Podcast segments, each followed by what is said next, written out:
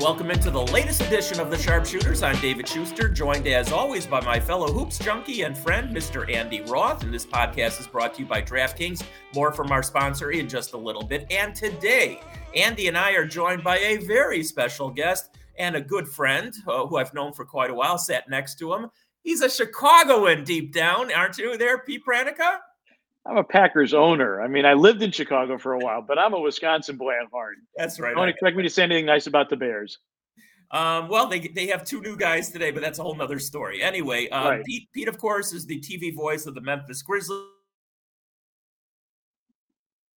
You can follow him. Very original on your part there, by the way. And uh, we wanted to have you on uh, for so many reasons because you're very knowledgeable about the NBA. And right now, being part of the Grizzlies, what a great story this team has become. And, you know, Pete, I always said when you have one of the great players that you're broadcasting for on a game by game basis, it makes your job so much more fun. And obviously, you have that with Ja Morant and the Grizzlies right now. It's unbelievable how much better broadcaster I am right now because of all the highlights and the social media traffic. Oh, you and Brevin are great. You're fantastic. If you're if you're below 500, you don't get those types of tweets. But it's a real challenge because Ja Morant can do so many exciting things on the basketball court that you have to be prepared at any moment that anything could happen, which really makes it very challenging. But it is a great story. We knew that Ja would take a leap forward. I don't know that any of us thought it would be this far forward. You figured, okay, year three, he'll make the All Star game. He very well could be an All Star starter. Um, you know, top 15 in points per game, assists per game. He's one of the best clutch scorers, final five minutes, margin within five. He's also been a great leader, and he has accepted the challenge of being a better defender. If there's a weakness in his game, it's his defense. But he really has decided to work extra hard on that. And he's one of those guys who is very willing to work on his weaknesses, not just his strengths. There are a lot of guys in this league, and you know it. They go to the gym, they're a great shooter. They want to get up shots. Try working on something you're not good at, like maybe dribbling, you know, or something else. Uh, and Ja is is very, very content to work on his weaknesses, not just his strengths. Andy, you're muted. Andy, you're muted. Okay. Pete, did, did he observe anything during his 12 game absence where he came back with a different mindset or approach? He watched the games very closely. He is a huge video junkie uh, and was texting back and forth with Taylor Jenkins all the time. You know, I saw this, I noticed that. Uh, when I'm able to play, maybe we should try this. The thing that impresses me most about Ja Morant is his ability to recall plays, to recall situations.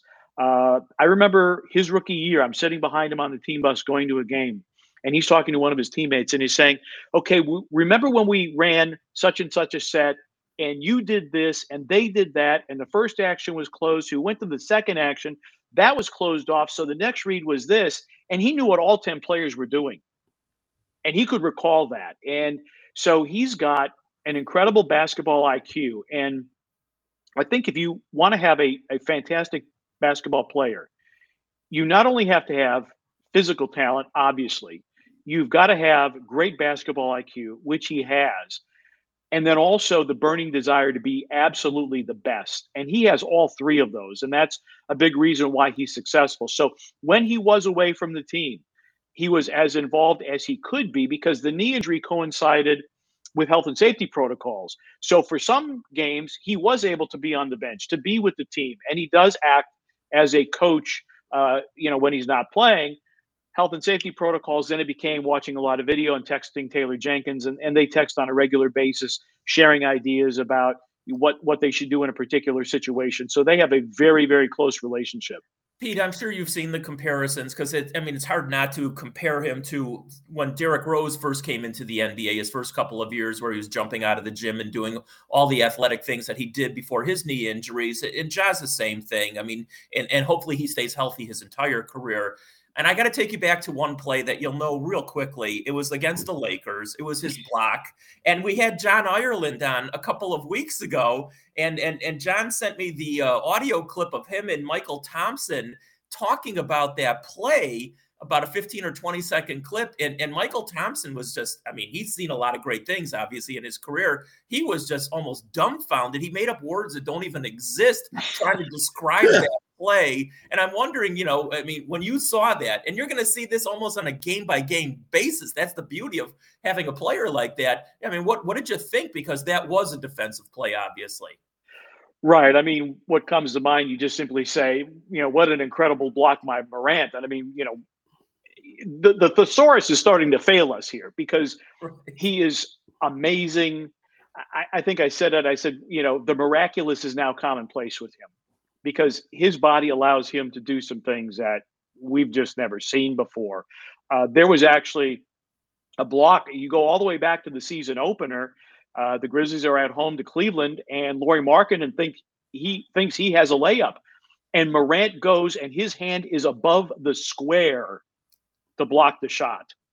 And Lauri Markkanen is like, well, that had to be goaltending. Like, no, he Jock can get up that high, and that's exactly what happened. So, um, yeah, to see that with two hands. I mean, we've seen rundown blocks before, but with two hands, he's basically right at the square. And what he tried to do was catch the ball and then pull it down, except for the fact that his elbow banged the bottom of the backboard. I don't know what that feels like from personal experience, but um, that's what knocked the ball loose and uh, it, it has to be one of one of the great blocks of the last 15 20 years if not all time do you consider his footwork in the lane off the dribble almost unique? It, to me he really does things that no guard does. I mean as good as and creative as Kyrie is ja's even a little different to me. He's very creative and in an, in another interview i did today talking about ja it, he d- makes those moves not to show off. He makes those moves, but they they are utilitarian. They get him where he wants to go. And if you guys remember the the MLK Day game in Memphis with the Bulls, okay, he has the, the dust up with Tony Bradley, and he's he's he's pretty he's pretty angry. And he admitted the next time down the floor, he wanted to dunk and he wanted to tear down hmm. the rim. Two things here. Number one, Ja has become much more mature with his shot selection. His rookie year and into his second year, he wanted to dunk everything. Just ask Kevin Love, right? He decided that he wanted to, he really, really wanted to dunk that ball. He was still angry at Tony Bradley. The lane was shut off to him. So he ad libbed a 360 spin, which was insane, and then makes the shot. He wasn't doing it to be funny. He wasn't trying to show anybody up. It was how do I get the ball in the basket?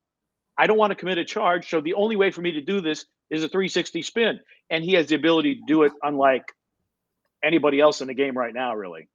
You know, we could talk about Ja this entire podcast and it'd be fun to do so. And, and by the way, I should point out he's pretty close to averaging a triple double. He's got the six rebounds and seven assists also. But I want to talk about the rest of the Grizzlies because, you know, I saw the team during the preseason. You weren't here for that game. And I thought, you know, this is going to be a 500 team at best. So, I mean, they've gotten contributions. That's the beauty. I mean, Desmond Bane has played really, really well. Jaren Jackson, you know, is, is still has more gr- room for growth, but I mean, he's playing really well. Mm-hmm. Steven Adams has had some injury problems, but obviously he's an anchor in the middle when he's healthy. And you mentioned Taylor Jenkins. I think right now he is the coach of the year because not much was expected. So it has been a really more than just Ja. He's he's the leader of the band, obviously, mm-hmm. but the Grizzlies have been a really, really, like I said, good story across the board. They've taken a big step forward, and part of that was the fact that Ja did get hurt. And Jaren Jackson Jr. came out and he would just walk up to us courtside and say, "Don't be the storm, or, or um, don't weather the storm. Be the storm." Mm-hmm. And that that became his motto, and it really pulled this group together because I think through the first 10, 15 games, this was a team that was more spectating than participating. It was let's let Ja get 35 and bail us out and win us the basketball game. And then when he's not there for you know a dozen games, well, we, we, we got to figure something out. The other thing, too, is that this basketball team at the start of the season, they were not disciplined defensively. Their adherence to the game plan wasn't there. They were trying to make up for that with activity, gambling, and they were ending up fouling and turning the ball over and giving up wide open threes. And they decided, you know what, without Ja, we're going to have to win some games with defense. And so their adherence to the defensive game plan became much better. Uh, Jaren Jackson Jr. has become much better at blocking shots and defending without fouling, which is huge. And the other thing, too, is about the time that Ja went out, Grizzlies got Dillon Brooks back, who is probably their best perimeter defender. Now, he's out now, may well be out when we come to Chicago. Not sure, but he had a real bad ankle sprain. But he was on the last trip, getting in some light work. He's out of a boot. So those things all kind of came.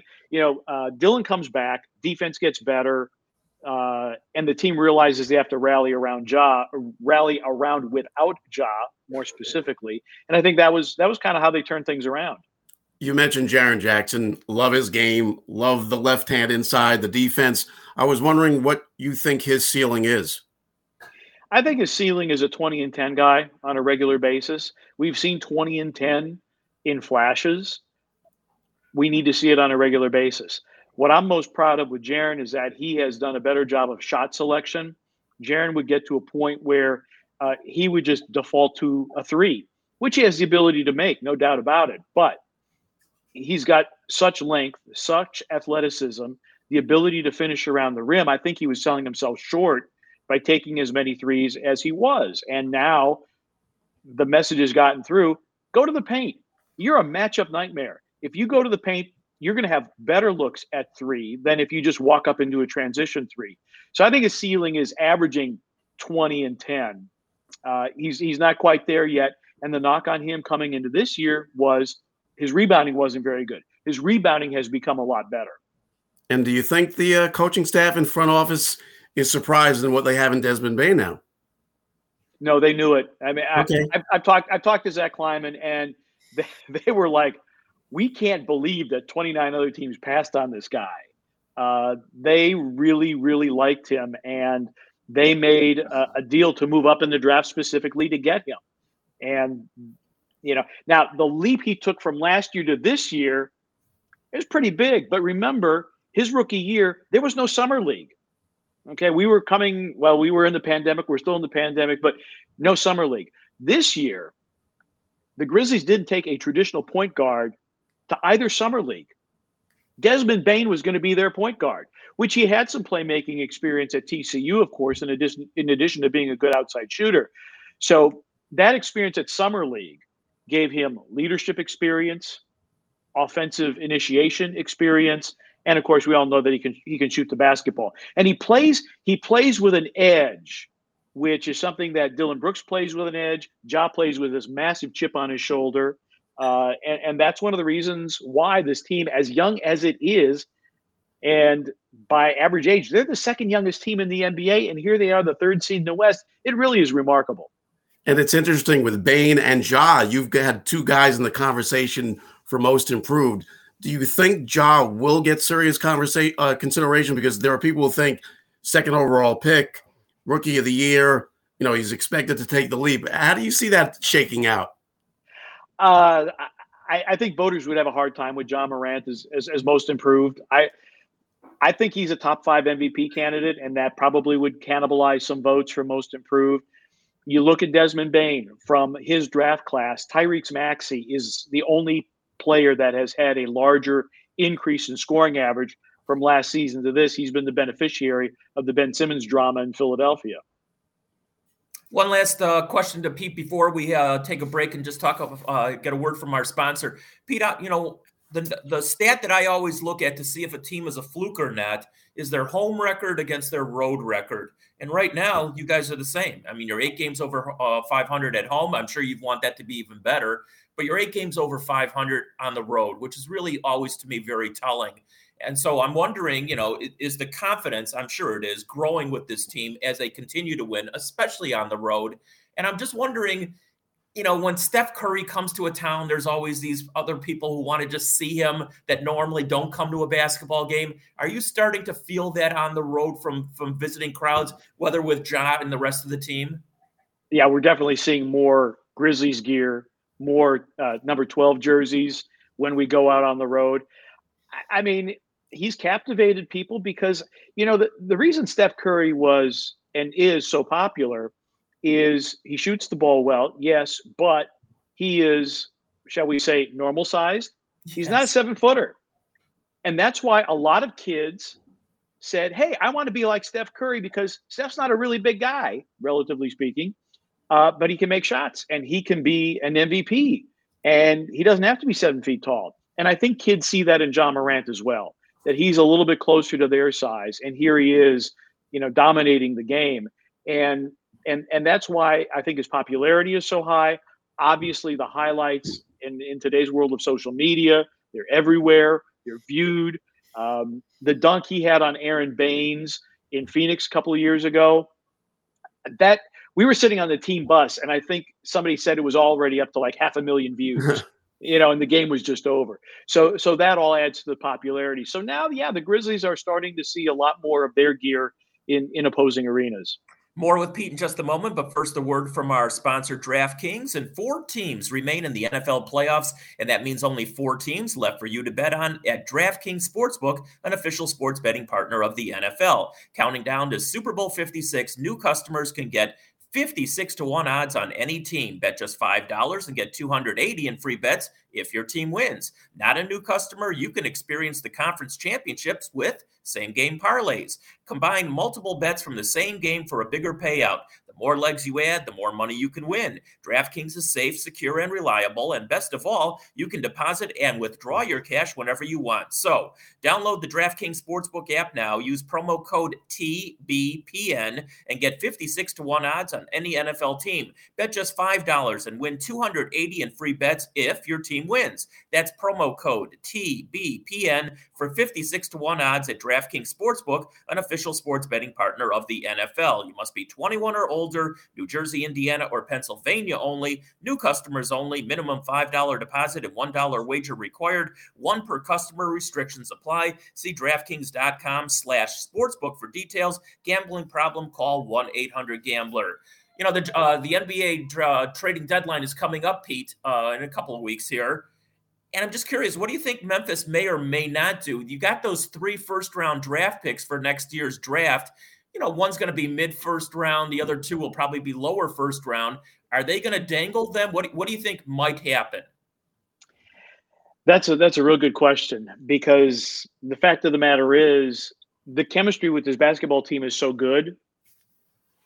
You really want to see what is the ceiling for this team.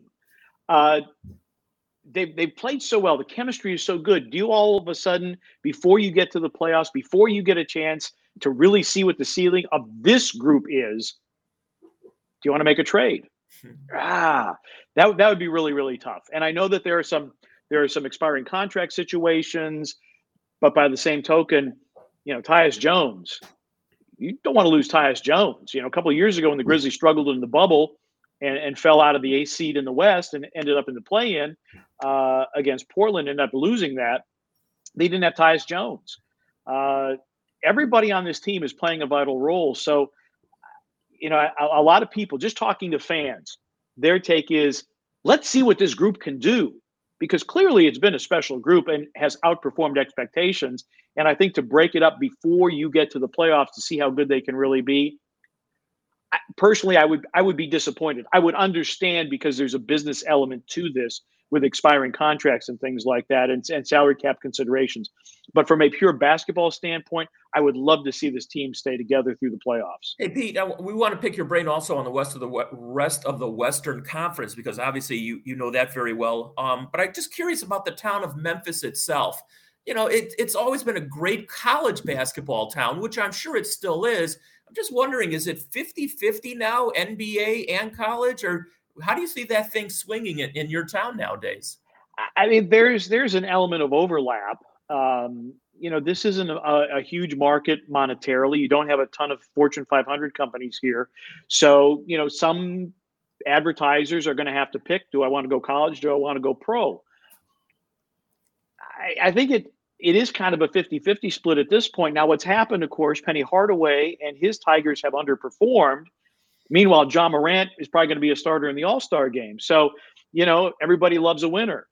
I don't know how this would play out if the Memphis Tigers were solidly in the NCAA tournament competing for a national title, and the Grizzlies are competing for an NBA championship. If they do that at the same time, I, I think, and there is some overlap between those two fan bases. Um, how that would play, I really don't know. It it seems like uh, you know the Tigers were up with Calipari and the Grizzlies were down a little bit, and now you know it's kind of gone the other way.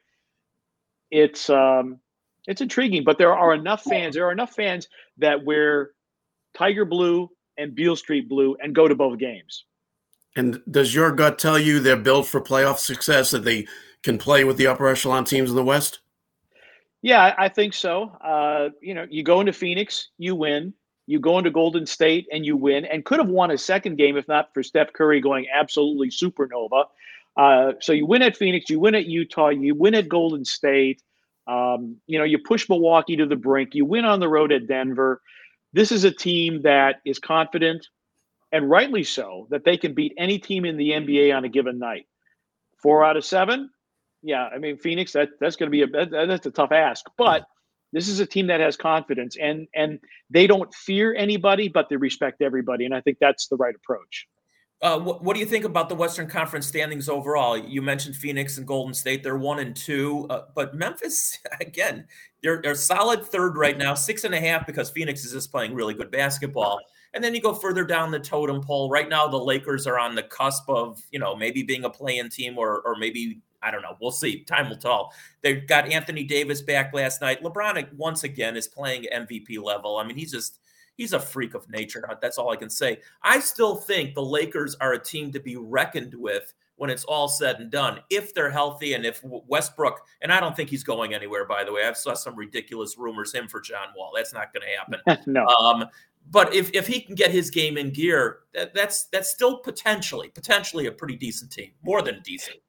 Yeah, it's a more than decent team, and it's not a team you would want to face in the first round of the playoffs if they happen to be peaking at the right time. And so that that's one that you would you would be concerned about. It's interesting that the top four teams have really separated themselves, although Dallas is playing really well. But mm-hmm. you lose Tim Hardaway Jr. to a broken foot. Yeah. That takes away one of their better scoring options. But I think Dallas is built for the playoffs because they have got a very, very good defense and a very good pick and roll game with both Jalen Brunson um, and Luka Doncic. So they're going to be very solid. You know, but you'd, you'd have to think that it's going to be Phoenix or Golden State coming out of the West at the end of the day. Both of them have tremendous firepower offensively. Golden State very good defensively. Monty Williams and and uh, Steve Kerr are two of the very best coaches we have in the NBA. Ironically, uh, or interestingly enough, from the Gregg Popovich coaching tree, which Taylor Jenkins is is a branch of that as well. So um, I would see Phoenix or Golden State coming out. Just depends who's hot. And of course, we don't know about injuries at this point. You know, all it takes is is one major injury, and and a team's fortunes could take a, a major hit. We saw the impact that missing Draymond Green had on the Golden State Warriors. I wanted to get back to the Lakers for a second because I believe you've seen them four times this year. Yes. So, do you think the return of Anthony Davis cures what ails them? Because some people believe they weren't very good defensively. The roster isn't a good mix. Uh, you know, what's your long term take on them for this season? I think it's a big help. I mean, that was they wanted to get him. That was going to be the piece. I think he was going to be the foundational piece or the pivotal piece more than Russell Westbrook was going to be. Um, the issue with Davis, and it was true in New Orleans as well, it's hard to keep him on the court. A lot of nagging injuries from him. If he remains healthy, Westbrook gets some semblance of a shot back. Um, yeah, it's it's a it's a very good team, and you know LeBron. Shu, you said it. I mean, unbelievable freak of nature. What he is doing with them right now is is is remarkable. And me being in New York, what's your take on the Kyrie situation? have to ask. Yeah, you know, I just, you know, look, I I, I follow the science.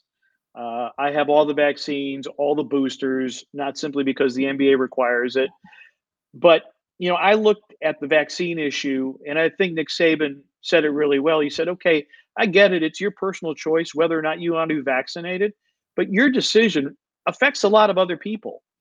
Uh, you know, in this case, it's not just."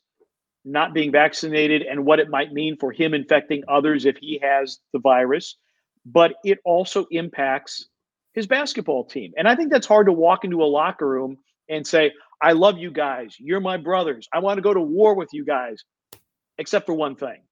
And I can only be here half the time. I mean, unless you have this real, real issue that the vaccine is physically going to do some harm to you, I get the vaccine for for my team. I mean, even pre-COVID, okay, we are offered flu vaccines. I'm first one in line. I don't want to be on the charter unvaccinated and a player gets sick. And it's like, hey, who infected this guy? Who who, who didn't get a shot? It's it's just part of your responsibility. I I think, and I think for Kyrie Irving as a leader, if you are going to lead this basketball team, how can you lead it if you're not there half the time? Yeah, I, I you know I believe they're better off without home court advantage in the playoffs but I also believe they don't win a championship under that scenario. Do you do you feel that way?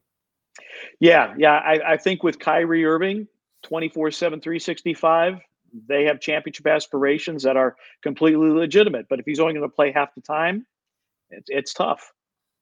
Hey, Pete, uh, one last one from me. Um, you mentioned Brevin earlier on. You know, I always get a kick out of working with yourself and, and sitting alongside both of you and all the other uh, teams around the NBA you guys have a really good rapport with each other. I'm just wondering, you know, um, what what's it like working with him? And and you've been with him now. I, I don't even know how many years it is. I mean, you guys are soup and sandwich together. I think I think it's I think it's I think it's twelve. Um, you know, I, I, was just talking actually on on on my podcast on the Basketball Podcast Network, the Grizz Weekly Grind. Um, I was talking with Kate Scott and and asked her about chemistry, and she did an audition with Alaa Abdelnaby in Philadelphia and so they meet day one, and it's like, okay, here we go. And that was the same for me and Brevin. Uh, when Brevin auditioned, I wasn't available. I might have been on vacation or whatever. He's Stanford. I'm Notre Dame. We just we, we're lucky. We're lucky in that we think so alike, and we do things very differently. In that, I will break down a team based on their statistical profile and I'll watch some video to support that. Brevin does not look at the numbers except very, you know, very tangentially, but watches a ton of video. So that's kind of how we do that dance. And what I like about Brevin is that he is very well prepared. And when he was asked about it, because you know, there's some color commentators in any sport that don't prepare; they just show up and and they make their name on their name value. Um, he said, I work so hard because I don't want to disappoint Pete because I know how hard he works. So we both prepare very hard in our own ways. We've become very best friends. We play a lot of golf together. And um, you may see the clip on Twitter. Uh, I was reading a concert announcement featuring some hip hop artists about whom I know nothing and and and Brevin is just yucking it up, and he's laughing. And of course, they have a camera on us, and you know we're I'm, I'm like trying to push him out of the way because I know he's going to try to make me crap crack crack up.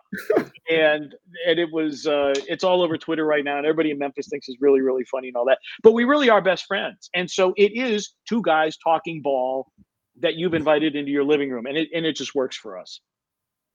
Well, on behalf of Andy and myself, Pete, we really appreciate you joining us today. I am so sorry about your Green Bay Packers going out of the first round yet again. You're um, not sorry, Shu. You are not sorry. Actually, I think the world of I think the world of Aaron Rodgers as a quarterback although his success in the postseason not so good. But uh, you know, his off the field. I mean, you mentioned Kyrie. I mean, you could put Aaron Rodgers in the same picture with Kyrie. Unfortunately. Well, wait. We have to yeah. get Pete's prediction. Is Aaron back in Green Bay or not? Okay, fair enough. There's. A, I have a gut feeling he's going to be back. Okay, I, I, think he's. I think he's mended fences with Gutekunst. Um, you know, obviously they've got to deal with with Davante Adams and his contract situation. They're way capped out. But if they can if they can find a way, it just seems like the lines of communication are open, which seemed to be the issue last year when Aaron was, I think I'm out of here. I think they've I think they've fixed that up. And and perhaps Aaron may come to a point saying, I've got unfinished business in Green Bay. I hope that's the case. Like uh, Shu, I'm absolutely with you. He I love him as a quarterback. The way that he's handled some things this year, I'm I'm not cool with. Um, so yeah, so so I don't wear I I don't wear the 12 jersey. I wear the Mason Crosby jersey. Listen, there's sometimes you want to burn that too, to be honest with you. Sometimes, sometimes, yes. You know, and it's interesting, and we're, get, we're getting off the beaten path, and we'll leave you with this. But uh, Roethlisberger retired today. I think Brady is done. I that's my personal opinion. That'll leave uh, uh, Aaron Rodgers as the veteran quarterback in the NFL, and I don't think he goes anywhere for the following reason only, or, or there's probably more. And you're right; he's opened up the line of communications up in Green Bay, but that division is still going to be his for as long as he plays. And that's an easy entree every single season into the NFL playoffs. Now he's got to improve on that part, but getting into the playoffs is the first step. And because the other teams in that division are terrible and are rebuilding, that's why I don't think he goes anywhere. Just an opinion. I like it. I like the way you think. All right. Well, thanks. Pete Pranica. Again, you can follow him on Twitter at Pete Pranica. Pete, you're the best. I look forward to seeing you in a couple of weeks, buddy. All right. That sounds good, guys. Thanks for having me. Thanks a lot.